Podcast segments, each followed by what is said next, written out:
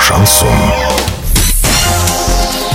С новостями к этому часу Дарья Дмитриева. Здравствуйте. Спонсор выпуска «Строительный бум». Низкие цены всегда. Картина дня за 30 секунд. День второй. Смог в Орске рассеялся, но неприятный запах остался.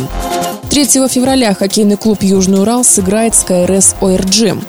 Подробнее обо всем. Подробнее обо всем. Второй день жители города Орска ощущают неприятный химический запах в воздухе. При этом смог, который был вчера, рассеялся. В ЕДДС Орска сообщили, что сегодня ночью экологи вновь выезжали на замеры вредных веществ в воздухе. Напомним, накануне в Орске было зафиксировано серьезное превышение ПДК по трем химическим веществам.